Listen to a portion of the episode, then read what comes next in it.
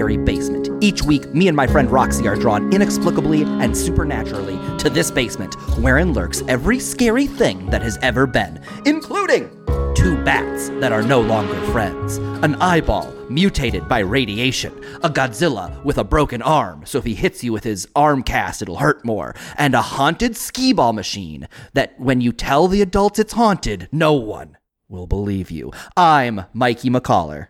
I'm Roxy Polk, and I'm worried about those bats no longer being friends. It among was a other sad things. one, wasn't it?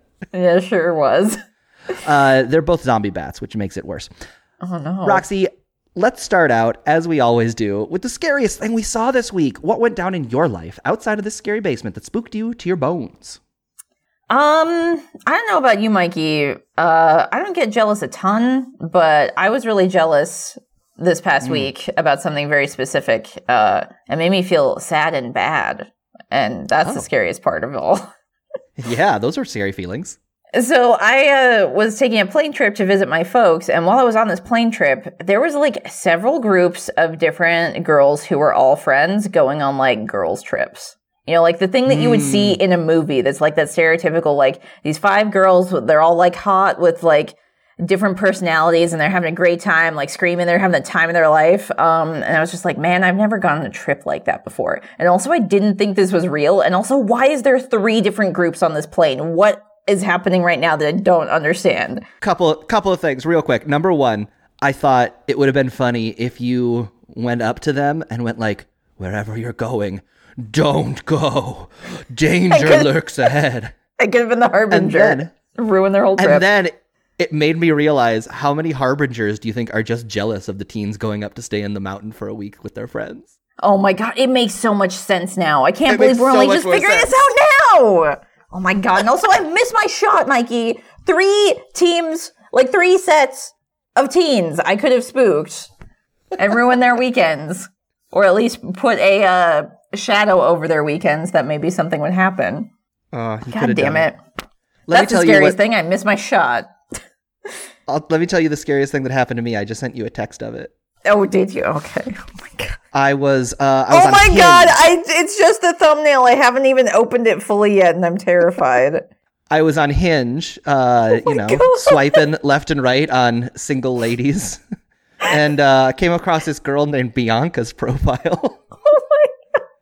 and she has, I don't know, Roxy, you're looking at her now. How would you describe her? Uh, blonde hair, uh, yeah, that part's normal. That's the most normal part of this uh, photo. Her blonde hair and her immaculate eyebrows. great And I- eyebrows. and I'd say Look, her eyelashes are pretty pretty good too. makeup but, um, on point.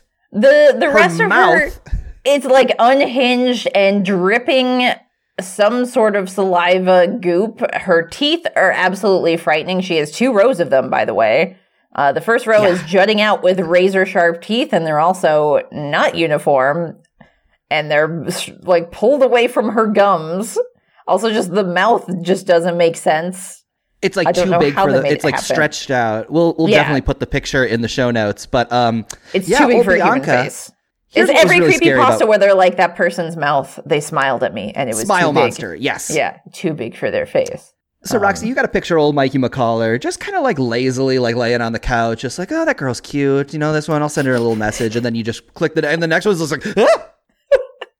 And yeah, I you know her eyeshadow is pretty out of control. I'd be scared too. she it's does have like blue. she has eyeshadow all around her eyes, like war paint. Yeah. very. It's cool like an me. alien was putting it on there. Like, yes, human women put this on their eyelids or on their face, right? And then just went all over the place. I will say also maybe even more scary is her first like hinge prompt. Uh, Oh. is I go crazy for, and she just said, "Your big, juicy, thick, ooh." So With many O's and three exclamation points. Because that this girl had no other pictures on her profile. Um, I, I take it back. She had like other pictures, but not not of her. Uh, so there was like pictures of a taco and like a crustacean. It was just like really upsetting. Do you think this person is trying to create, or they are, a creepy pasta character that was like, maybe I'll go on Hinge and try it out, see if I can make it in this crazy world, see if I can find someone just for me. You're exactly right. This is fucked up that I'm judging her. She's putting herself out there. Creepy poppy. Pop, She pop, she pop, wants to like let you know what you're in for. She's being honest, Mikey. creepy pasta monsters deserve to be in relationships also. Yeah, and I mean that's going to be someone's thing. It might not be your thing, but uh, Just She's as gonna much, find someone- more than me. yeah. She's gonna find someone who's a big, juicy, thick ooh is just right for her, and they're right, and yeah, she's right for them. You know, Speaking of a big, juicy, thick ooh, here comes the demon bot. Mikey, do you know something about Demon Bot that I don't? I'll never tell. Mikey and Roxy, this week you were assigned the original 1978 film Dawn of the Dead. Did you watch the film? I did, in fact, watch Dawn of the Dead. Did you watch that movie, Roxy? I certainly did. Good, then you may keep your souls. For now, and don't talk about my big thick juicy ooh. Roxy, we did watch Dawn of the Dead, the 1978 film, not the 2004 one. Yes. God forbid. For anybody listening up at the scary basement door who has maybe not seen the original Dawn of the Dead, what do you say we do a quick plot recap? I would absolutely love to do that. Here we go. We open in a TV news station where pandemonium has erupted as an expert talks to a news host about what's going down in the streets. Apparently, the dead have risen and are eating the living. A greedy pig of a news director demands his team keep a text scroll on the screen telling survivors watching at home where to go. But producer Fran tells the director that this list is out of date. And you know what? This director does not care. If they take that info down, people will tune out. It's then that Fran's boyfriend, traffic anchor Steve, tells her he has a helicopter and they have to escape. Someone has to survive. We then move to an apartment building that is under siege by an objectively racist SWAT team. The people in the building open fire, not willing to evacuate or surrender their dead, and eventually the SWAT team moves inside. There, one of the only good soldiers, Roger, meets the only other good soldier, Peter. After putting down a group of the living dead, they decide to run together.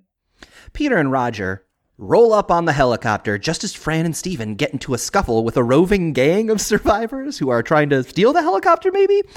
The four are able to escape in the helicopter, flying off to God only knows where. After fighting their way through a few zombie infested fuel stops, the group of four eventually come to a shopping mall. Climbing in through the roof, the gang decides to stay here, since the shopping mall is full of clothes, food, supplies, and guns. The 70s were wild. Just buy a gun in the mall. It's kind of like heaven, if you think about it. As the group turns the shopping mall into a shopping home, Peter starts to lose it. After a few zombie close calls, he and Roger go out to move some trucks amidst a horde. Soon, Roger takes a bite. This leaves Peter with no choice but to shoot his now undead friend right in the brain. Fran reveals she's pregnant and the baby is Steven's. She demands, though, not to be treated any differently, and even asks Steven to teach her how to fly the helicopter in case she ever needs to make a quick exit. In one of their last sweet moments together, Peter serves as waiter for the two of them to have a dinner date, and there, Stephen asks Fran to marry him. She declines, however. With the world and the state it's in, a marriage wouldn't be real. Eventually, a biker gang breaks into the mall, looking to claim it as their own. Again, the humans are more dangerous than the zombies, as Peter and Steven go to war, taking on the invaders with their looted rifles and advanced knowledge of the terrain. In this fight, Steven is shot and subsequently chowed down upon by the zombies. Tough times for Flyboy. Eventually returning from the dead, however, Stephen goes back to the safe room, leading the horde up to Peter and Fran's hiding spot. Finally, it's up to Fran to pilot the helicopter and get the hell out of there. But Peter is done running. He's going to stay and maybe fight for a minute, but he knows he's going to die.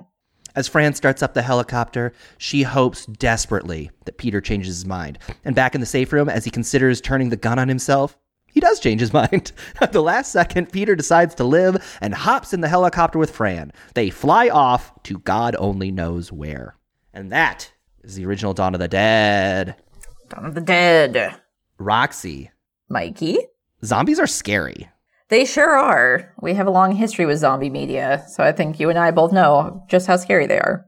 We're okay, so we're objectively experts on the zombie genre through our work with Resident Evil. Yes, our work with Resident Evil. I feel like this is kind of the movie where like the rules of zombiedom are established. Yeah, it's it, this is another one of those landmark films that so many things afterwards were kind of shaped by it. Like I don't know if even the term zombie meant what it did before this hmm. movie. Even feel free for people to message me on Twitter, tell me I'm wrong, but I I feel like that's one of the big things, contributions this movie hmm. made was that. And not only that, I feel like this movie, like very early on, lays out the very specific rules. Like the zombies are only alive to feed. Severing the head or destroying the brain that kills them, your dead will rise, and you have to be unemotional about it. Like it, it's kind of taken for granted. I feel like in zombie movies that you can say like, "Oh, they've been bitten, they've turned, they're not who you thought they were anymore." But that's Yeah. kind of a revolutionary concept, I guess, to think that like my friend who was just a moment ago on my side is now against me. Like that's a a, a tough thing to process that zombie movies have prepped us for, but that I don't think, you know, the survivors of or characters and the audience of this movie were ready to accept.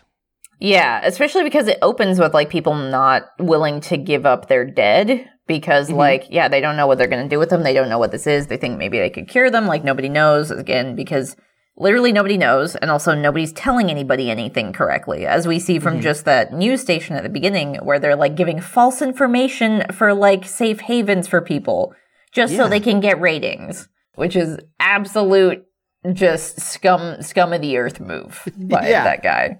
we get a lot of that in this movie of people like clinging to their past lives even though we as the audience know that like your past life is over that Yeah. has all all ended and it's all different Everything's now. different now. and there's Yeah. a lot of like reckoning from our characters that's really interesting that like peter very early on just like says like we're thieves now we're bad guys we're the bad guys and it's just like no Yeah. you're in a zombie apocalypse of course you steal whatever food you can get because you're alive and they're not like the, the the way that morality is reckoned with in this movie is again like the very first time that zombie media had to deal with this stuff Yeah. But so Peter and Fran kind of feel like the most adaptable characters. Like they are willing to adapt and kind of change for this new world. And like Roger to an extent, but like definitely Steven, he feels like very much he, his clinging hmm. to the old world is what kills him. Like when the bikers come in to steal their stuff or just they don't even really effectively steal stuff. They're like destroying a lot of shit where it's like how do you guys even survive this long? You're not even like looting for supplies. You're just destroying things. Okay. But he, uh, one of the things that really stuck out to me was like peter is just looking to not have them notice them and just have them drive off because that's the smarter thing to do. There's only like four of you and there's a literal convoy of mm-hmm. like dozens of these guys. So like just let them do what they're going to try and do and then let them leave maybe or we'll fight if we need to but there's no reason to expose ourselves. Whereas Steven like takes the first pot shot and makes them discovered because he's like this is mine. This is our stuff. They're stealing our stuff. When it's like you've been stockpiling everything, anything you could ever need, you'll have. And if you don't, mm-hmm. like, you can go and find it later, I guess. But he's just like so st- stuck onto that fact that it's like, this is our mall, this is our stuff. Like they mm-hmm. can't take it. I can't let them get away with it. And it's like the beginning of the end. It's what gets him into a situation where he gets shot and then bit and then turns into a zombie. I, you know, that's a great point that you're making. That is kind of making me realize how like our four characters are all adapting. Because you're right when you say that Fran and Peter are adaptable, and they, not Yeah. surprisingly, are the ones who survive. Yep. But then we have Steven who clings to the old world and ends up getting killed because of it. But we also have Roger who tries to adapt to the new world and just can't handle it. Like the reason he gets killed is because he's like losing his sanity as Yeah. they're going on these missions. And there's a really great moment where Peter like slaps him in the face and he's just like, "Hey, get it together, soldier." And he does like a second before he gets bit. Like, Yeah, pretty much. we get this long extended sequence roxy that i thought was just a sitcom where we're just one? having There's so silly many. fun time when they first get to the mall Okay. and kind of really from when they get to the mall until roger gets bitten Mm-hmm. it's just like it's joy in a mall in a zombie apocalypse like they're killing zombies they're breaking into uh, the gun store into is that when they break into the rifle store and they're like having fun like, Eventually.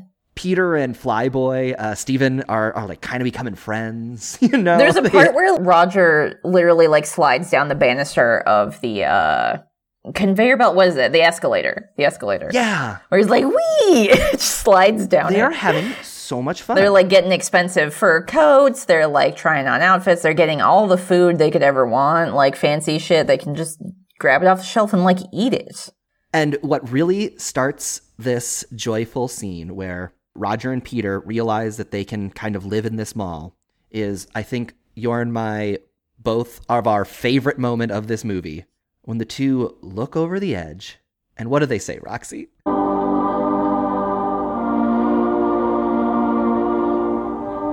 It's Christmas time down there, buddy. Fat City, brother. I love this line so much.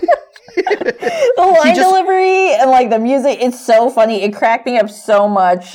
I like clipped it and sent it to Mikey and like put it on Twitter. I was like, It's the best. Fat City Brother. And it's just, it's such. It, the way you're exactly right. The way he says it is hilarious. He just goes, "It's Fat City, brother." Like, like what? As though it's the most normal thing to say. But it's just like it's a very intuitive phrase that I've found myself using in real life, and I'll tell you when. Oh, why. really? Okay, that, that makes me so happy. You have no idea, Mikey. because it just feels like when it's just like it's all laid out before you and you get to just go nuts like you've got an entire weekend. You've got your pizza you ordered just got here. You've got a 12 pack of sodas in the fridge. It's fat city brother. Like you just got, Mm-hmm. Truly, you just got it all before you. I, I like it feels like I, i've thought about it a lot in terms of food uh it, when you Uh-huh. go to a buffet you know it's fat city brother.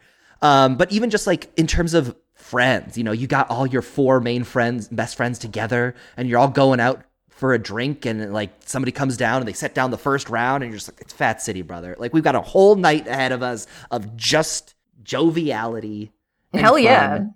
it's fat city brother Truly, and they had like months to just go nuts at the mall and Mm-hmm. make their Fat City Brother dreams come true. and you can tell like not only with the characters having fun but you can tell that like i feel like george romero the director is having a lot of fun in this movie too He did, and like he purposefully things that you think like was that meant to be funny? It is, and like I wasn't sure until literally the uh, bikers throwing cream pies in the faces of the zombie scene, and I was like, okay, yes, it's all on purpose. It is. Which is absolutely bananas. I was like, I, I don't think I've seen this movie before, but if I did, I didn't remember this because why does nobody talk about that scene, Mikey? I don't think whenever I've heard people talk about this movie, I've ever heard them talk about the fact that there's a Looney Tune slapstick section where they're just throwing cream pies in the faces of the zombies. That is very funny. There's also this. So, there, like, not only do we get this extended sitcom moment with our, uh-huh. our friends, and there's really no heightened conflict. Like, I kept expecting, like, I, I was even kind of doing the zombie movie math that ends up not really playing out. I was like, who's going to be the asshole who, like, betrays his friends to save his own ass? Yeah, because like Steven is kind of petty and like shitty, and like he doesn't want to help Fran. Like, for instance, she's like, I need a gun. And he's like, You don't need a gun. And mm-hmm. Peter's like, Yes, she needs a gun. She's by herself here. Peter always treats her with mutual respect, and like mm-hmm. Steven doesn't. Well, but that's what I mean when I say that it's like it's sitcom It's like the characters Yeah. are bumping up against each other, but nobody has bad intentions. Yes, Nobody yeah. turns evil. They're all like on the same side throughout the entirety. And as they're losing people, it's really sad. There's nobody Yeah. like there's no like thrilling zombie kill moments in this. I feel like there's always uh, zombie movies of today have the moment where like the general who's willing to kill his friends to escape himself when he finally gets the zombies like the zombies overtake him it's like fuck yeah we love it But it's Yeah. like with our four main characters they're just all really likable they just all like each Yeah. other they all want what's best for each other but they're just like they're just like normal people who are butting up against Yeah. each other it's really satisfying and it's f- satisfying to see them have fun in the mall Yes, There's, it's like, very really cathartic. fun- There's something very cathartic about what they get to do. there's this whole bit where Peter like grabs a cart is uh-huh. like piling it full of shit. And Yep. Roger's like, Are you gonna carry that past the zombies? He's like, I'm gonna try. yeah. it's silly and fun. And then once Roger gets bitten, that is like the fulcrum on which this movie pivots. Because what I noticed then is Peter is no longer carrying stuff in the cart. Now he's carrying Roger in the cart. Yeah, and like they're trying to accommodate him. Like they go to the arcade, they go to like get food and stuff. He like tries mm-hmm. on a hat. I remember when he's in like the wheelbarrow and everything. So they're like trying to accommodate him as best they can, but they like all know that's looming and they have no idea when mm-hmm. it's going to hit until it gets real bad. Like they're giving him morphine and stuff in between, where mm-hmm. like he'll be in pain sometimes. And he has this really heartbreaking moment where he's just like, "We whipped him, didn't we?" And he's like, "We sure did, buddy." And then that's when he goes like, "I'm gonna try not to turn." And we're just like, "Sweetheart." buddy. Yeah, that's not how it works. That's not and then Also, The wasn't moments- that like they literally do a Devo quote back to each other? It's going to be like, we whipped him, buddy. And then he said, whipped him good. Like they literally do like a Devo quote to each other. And then they just do like a little boogie to Yep. cute. After they kill Roger, Yeah. we get this moment where they almost try to have fun again. Like that's when they go and like try on clothes and like Peter puts on a new coat. And it feels almost perverse. Yeah. And that's when they do the dinner, right? And that's when the dinner happens too. Yeah. And I think that's when I like really started to love started to love Fran. Fran was an awesome character throughout. When it was like really clear, like Fran was saying, like, we the old world is dead. I can't marry you. Our friend is dead. Like it's not like marriage doesn't mean anything anymore. Yeah, Like, and like when she asked to like be taught how to fly the helicopter, she's like, in case we have to leave. And she's always the one, like, even when they landed on the mall, she's like, okay, we have to get in and get out. Like, we Mhm. shouldn't stay here. But then all of the boys are like, Fat City brother, let's stay here. but uh, which like maybe it does make sense where you can be like, yeah, she was being a little too hesitant. But then yeah, there does come a point where it's like you need to be prepared for things to go bad, or maybe you should just leave because this isn't mm-hmm. going to be safe forever. There's more and more of the zombies showing up. Eventually, there's going to be too many. And she's the only one thinking about it. You get the sense that like Peter would be ready to go whenever, but like Steven is just clinging to that. And since Steven Yes. means a lot to Fran, you know, she's kind of trapped in there too. She's not going to like abandon him, especially not when they've got a kid now. Well, she has this incredible line when they like realize, you know, post Roger's death, that she's just like, "What has this turned us into?" She's Yeah. like realizing, like, what have these creature comforts done for us? Like, what we Yeah, have oh been doing God, is ignoring scene. the world. Yeah, that scene too is like they're at the dinner table. Steven turns on the TV, hoping there's going to be like a warning about where they can go to evacuate or any sort of news or anything. And she's just like, it hasn't changed in like a month. Like there's going to be nothing there. And so she turns it off, and then he just like literally like a zombie, like shuffles over there, turns it on, and just stares at it. And she's just like, "What the, f- what the fuck are you doing?" and then I feel so bad too because Peter's just like third wheeling it over there, like I don't, mm, okay, you guys deal with it. I don't know what to do over here. This kind of gets us into the big idea of the movie. Yes. And why I think it's like listen, what I think is funny about this movie is how on the nose a lot of its subtext is. It's Mm-hmm. like this movie is about like capitalism has turned us into zombies, right? Like it's not subtle, and that's very funny. but there is also this undercurrent that I'm really really interested in that like when your situation changes, the ones who survive are the ones who are capable of looking at it through logic and are capable of leaving behind the emotion. And that's something that they talk about throughout this idea that like we have to uh, uh th- I mean there are like experts, that expert who opens the show and who they watch on TV halfway through is just like we can't be emotional about this. You can't treat your dead with respect anymore or you will die too. We can't be the only way we're going to get through this is if we're logical. And the way that these people are still clinging to their old lives is very emotional. Yeah, I guess it's a way that they can't separate. Like, it's fine to still be emotional and feel those feelings about it, but you also need to do what needs to be done. Mm-hmm. And it's kind of like a lot of these people can't do that. So it's like you have to pick one or the other, I guess, in Yeah. order to function. Um, I, if and, you and can't that's why I like get that middle ground. I think I kind of disagree with the movie's central thesis. Like it seems like to me I got a, a bunch of evidence that like they're idealizing this notion of people who can logically disconnect from their feelings and act Maybe. as they need to. Yeah. And I don't agree. I think that that's tough, but like I think that movie is like or, or rather that this movie is articulating its point very well. It just happens to be a point I don't agree with. For me, it was more about adaptability because Fran never feels like she kind of loses her emotion in these things. She feels like she has her head on, head screwed on right. Um, there is like a point kind of when they first get there and things go bad at the beginning where like who wouldn't freak out? And she's just like a normal person, you know.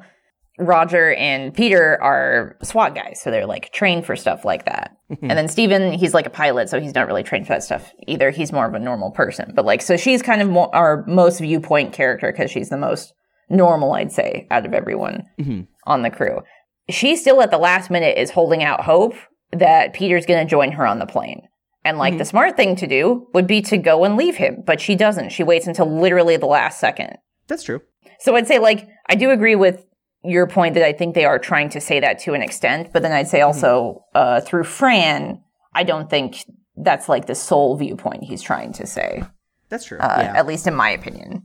And I'll also say that like Peter kind of goes through that arc too. He's like emotionally just like I'm done, I'm devastated, but then he disconnects from that and decides to continue living, which Yeah. you could look at that either way, really. like is Yeah. it the, the is the emotion of like this crushing dread keeping him from doing what's logical or is this emotional like I I just got to live no matter what happens? Like Yeah. is that emotion taking over? Like I think you could argue either way.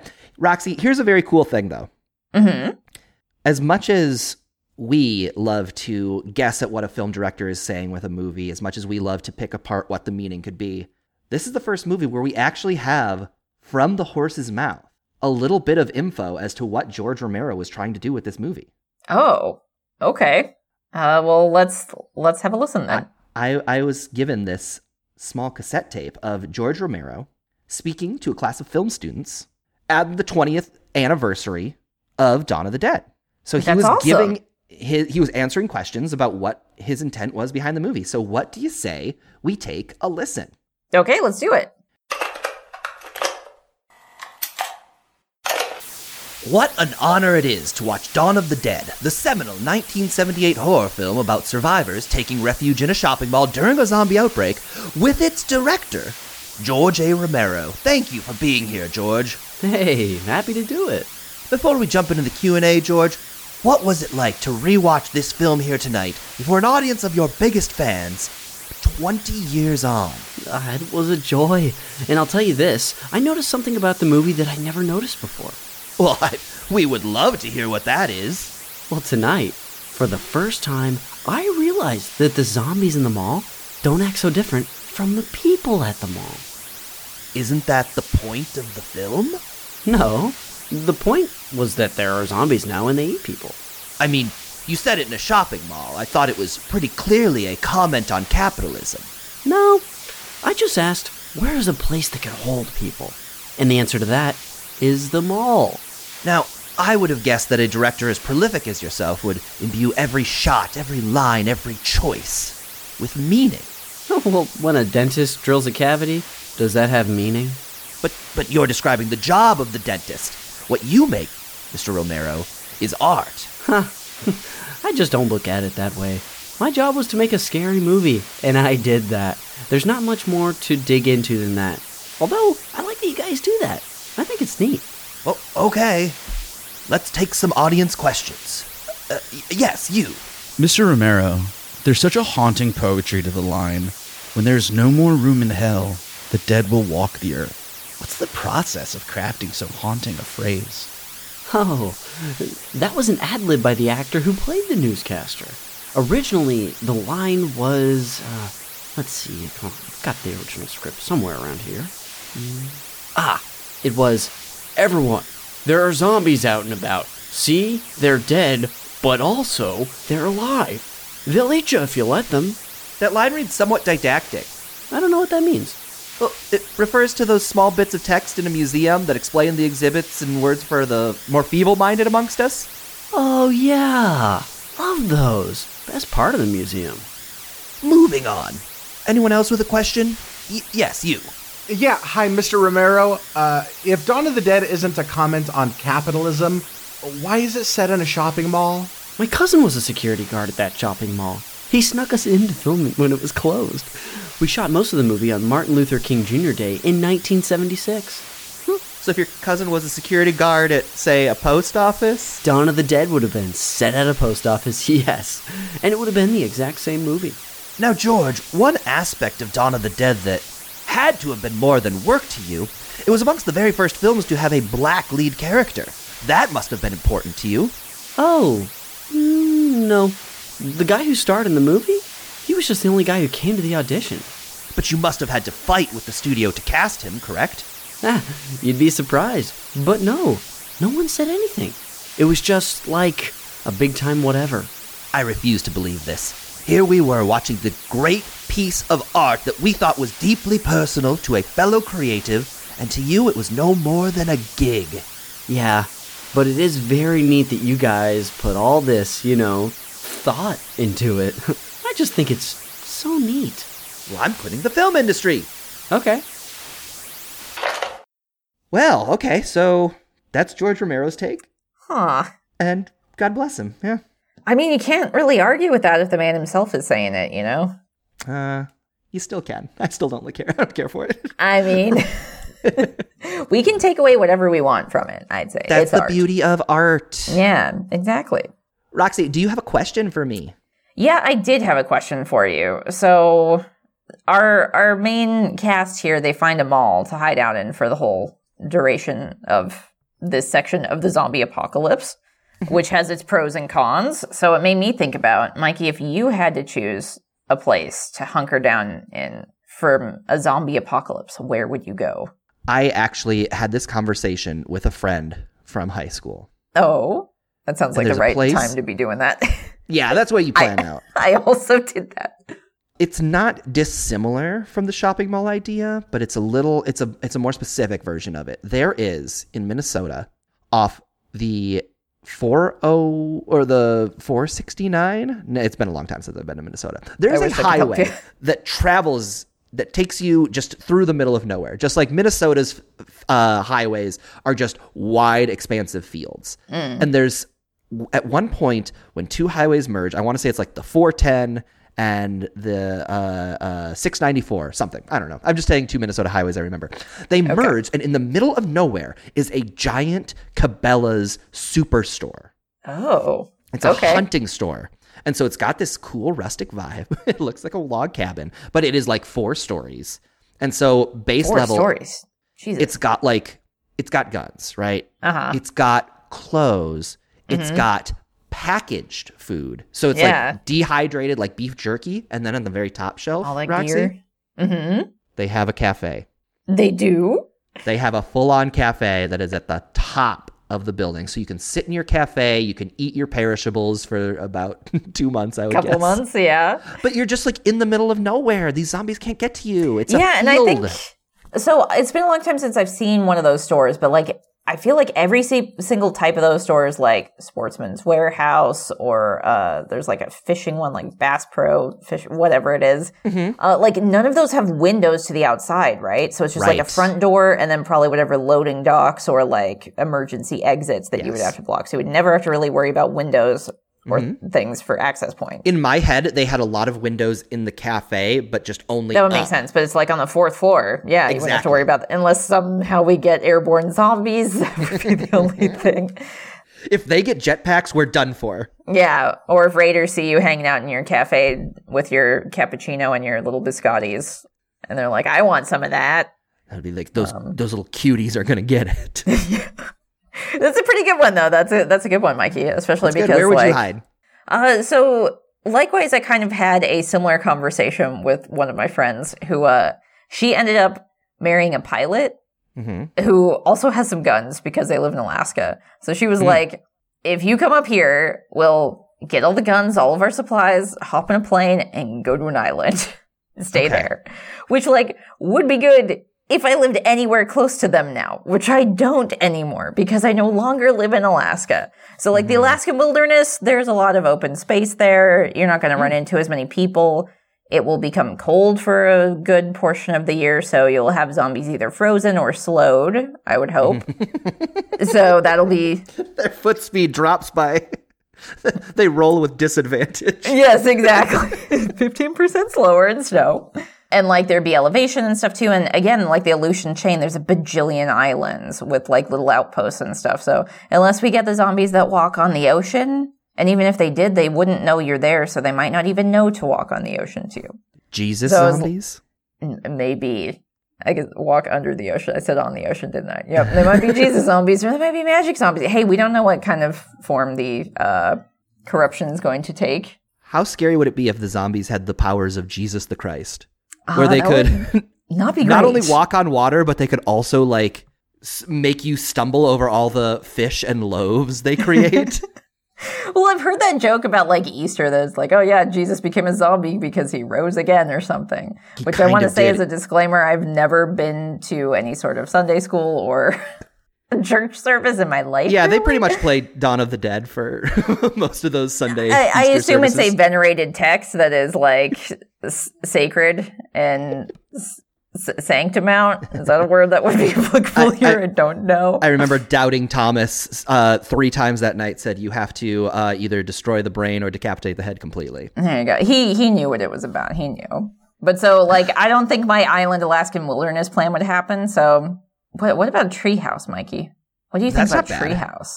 Yeah, there's only one way I up. feel like I would be bad at building a treehouse, but like if I had time, I could make it happen. So like, yeah, if you've got, if have you're you planning- seen like those rich people or like super expensive tree houses? There's like hotels that are treehouse have. hotels. I want to go to one of those, man. That would be There's where a level in the original Donkey Kong Country where they go to Treetop Town. Oh, is there? it's like cool little treetop levels. They're probably oh, hiding out from Amazing. zombies. I wouldn't. That, Roxy- that makes sense. Hey, if I had Donkey Kong up there, he'd just throw barrels at the zombies and never have to worry about it. That's ideal. This is my di- ideal scenario. Yeah, that, that's the plan. If the zombie apocalypse happened, we're going to Donkey Kong Island. Find Donkey Kong, he'll save us. Roxy, on a scale from one to nine, because the number 10 does not exist in the scary basement, how likely do you think the events of Dawn of the Dead are to happen in real life? Um, I'd say nine out of nine. We're going to be our own downfall. So, uh, yeah, yeah, it'll happen. It's just a question of when, and if it is specifically because of consumerism. I think it'll be more capitalism in general instead of just consumerism, but they they go hand in hand. So, yeah, Sure. I'd say nine out of nine. I also said nine out of nine. Yeah, boy, bleak future over here, but I don't think we're wrong. Unfortunately, Like our man George Romero said, you know, human beings, not that different than the zombies. it's very true. We're already kind of there. Roxy, last week we made a bet. That's just very sad. Where else We- do we go from there? Let's talk about how many people die. we made a bet as to how many human beings were killed in Dawn of the Dead, not zombies, Yes. because that's impossible. human count. It was infinite. yeah, I said six. How many did you say? I said 20. The answer is 26. Wow. Okay. Wow, wow, wow. So, like, of course. there of were a lot of those right. bikers and a lot of bystanders. I like forgot how much, or actually not forgot because I didn't see this before. Like I thought I had seen this movie before, but I didn't. And Hmm. I don't understand how I didn't see it before. But yeah, they make like a lot of pit stops and stuff before they even get to the mall. There's Mm-hmm. like humans there for part of it. Yeah, I, I definitely in my head remembered it being like a low kill count just because like I remembered there being just like the four people that are there for pretty much the whole movie. Yeah. It can't be that many. It was a lot more. I forgot about the bikers. And like the opening scene with the SWAT team, like holy shit, like Yeah. that. It's a whole apartment building full of people. Everybody dies. It's insane. Yeah, Well, Roxy, you're gonna obviously win that one. yeah, I guess so. means- I'm scared. I keep, I keep getting up there, Mikey. What are we at now? The total score is Roxy with 24, Mikey with 19, Ty with two. Okay, Something will happen at 30. okay. Haunting. I'm scared, but I'm gonna adapt. I'm gonna adapt, like Fran and Peter. hey, let's detach from our emotions and just be okay with whatever happens. Hey, I'm gonna be Fran and do both. I'll keep my emotions and I'll detach. I can do it. I can have it all, Mikey. You're-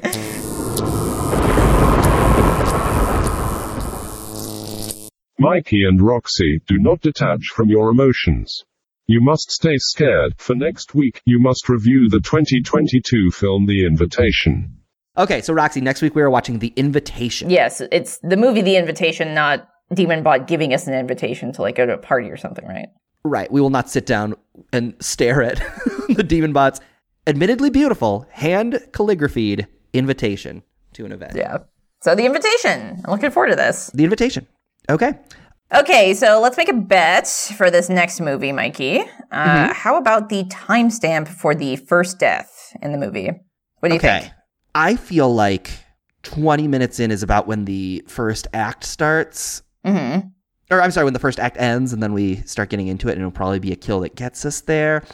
But I'm going to I'm going to go a little later. I'm going to say the invitation will happen. Whatever that means. I've not seen this movie. Yeah. And then a That's what little they say later. when they kill you because there's monsters in this movie. Ooh, ooh. There, there okay. isn't. I don't. Maybe there is. I'm not. You can't trust anything I say about this because I want you to be surprised by it. Okay. Um, I will I say barely remember 24 minutes in. 24 minutes. Okay. Um, I'm going to say 40. 40. All right. I keep swinging big in. and I keep getting it, Mikey. Maybe next time you swing big too. That's probably the move. We'll both do big slugs.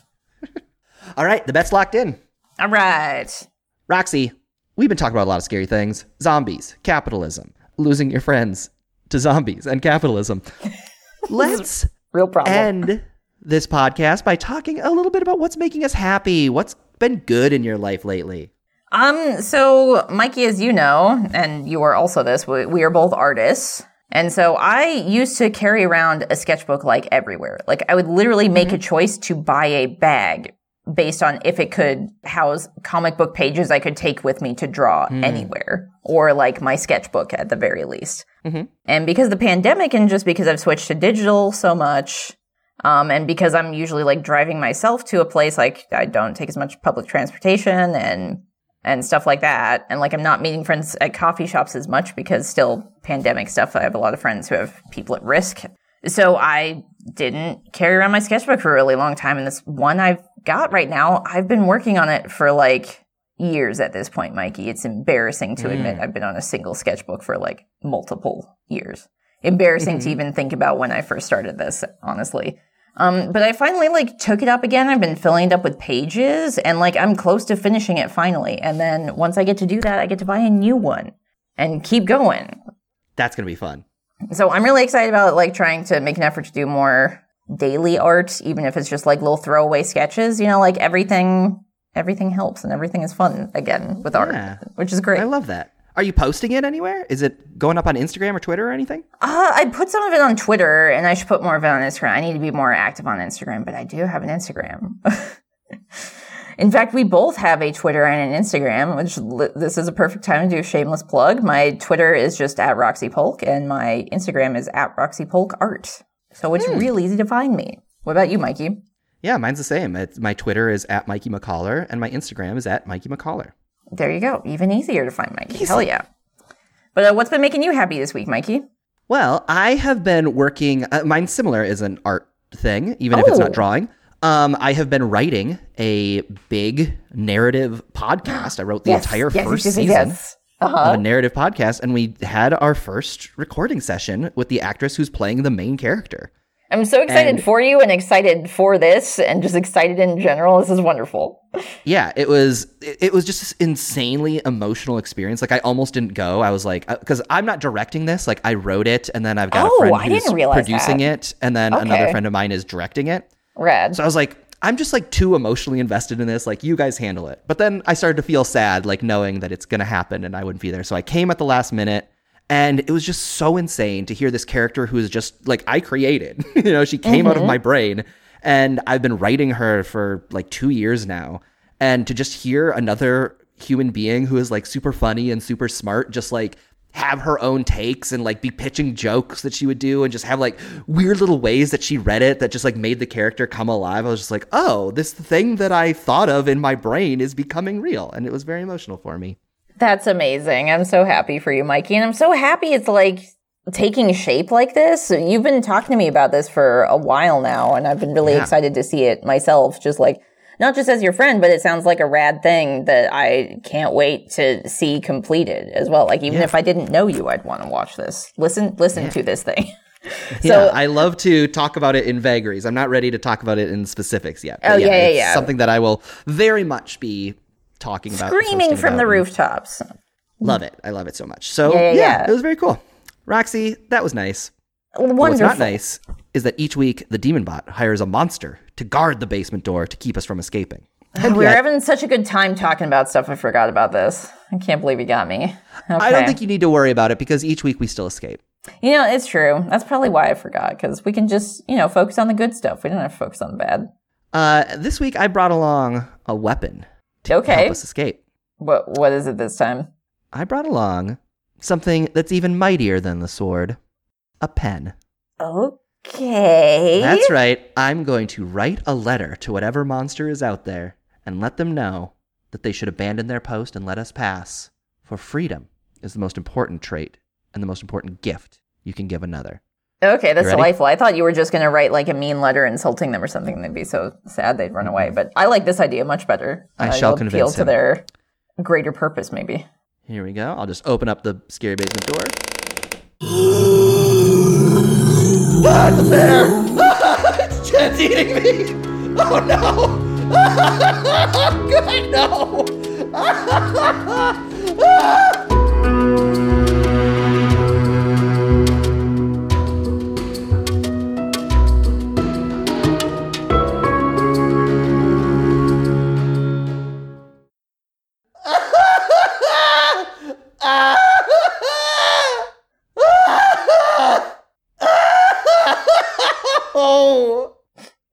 He'll get a band aid. He'll be fine.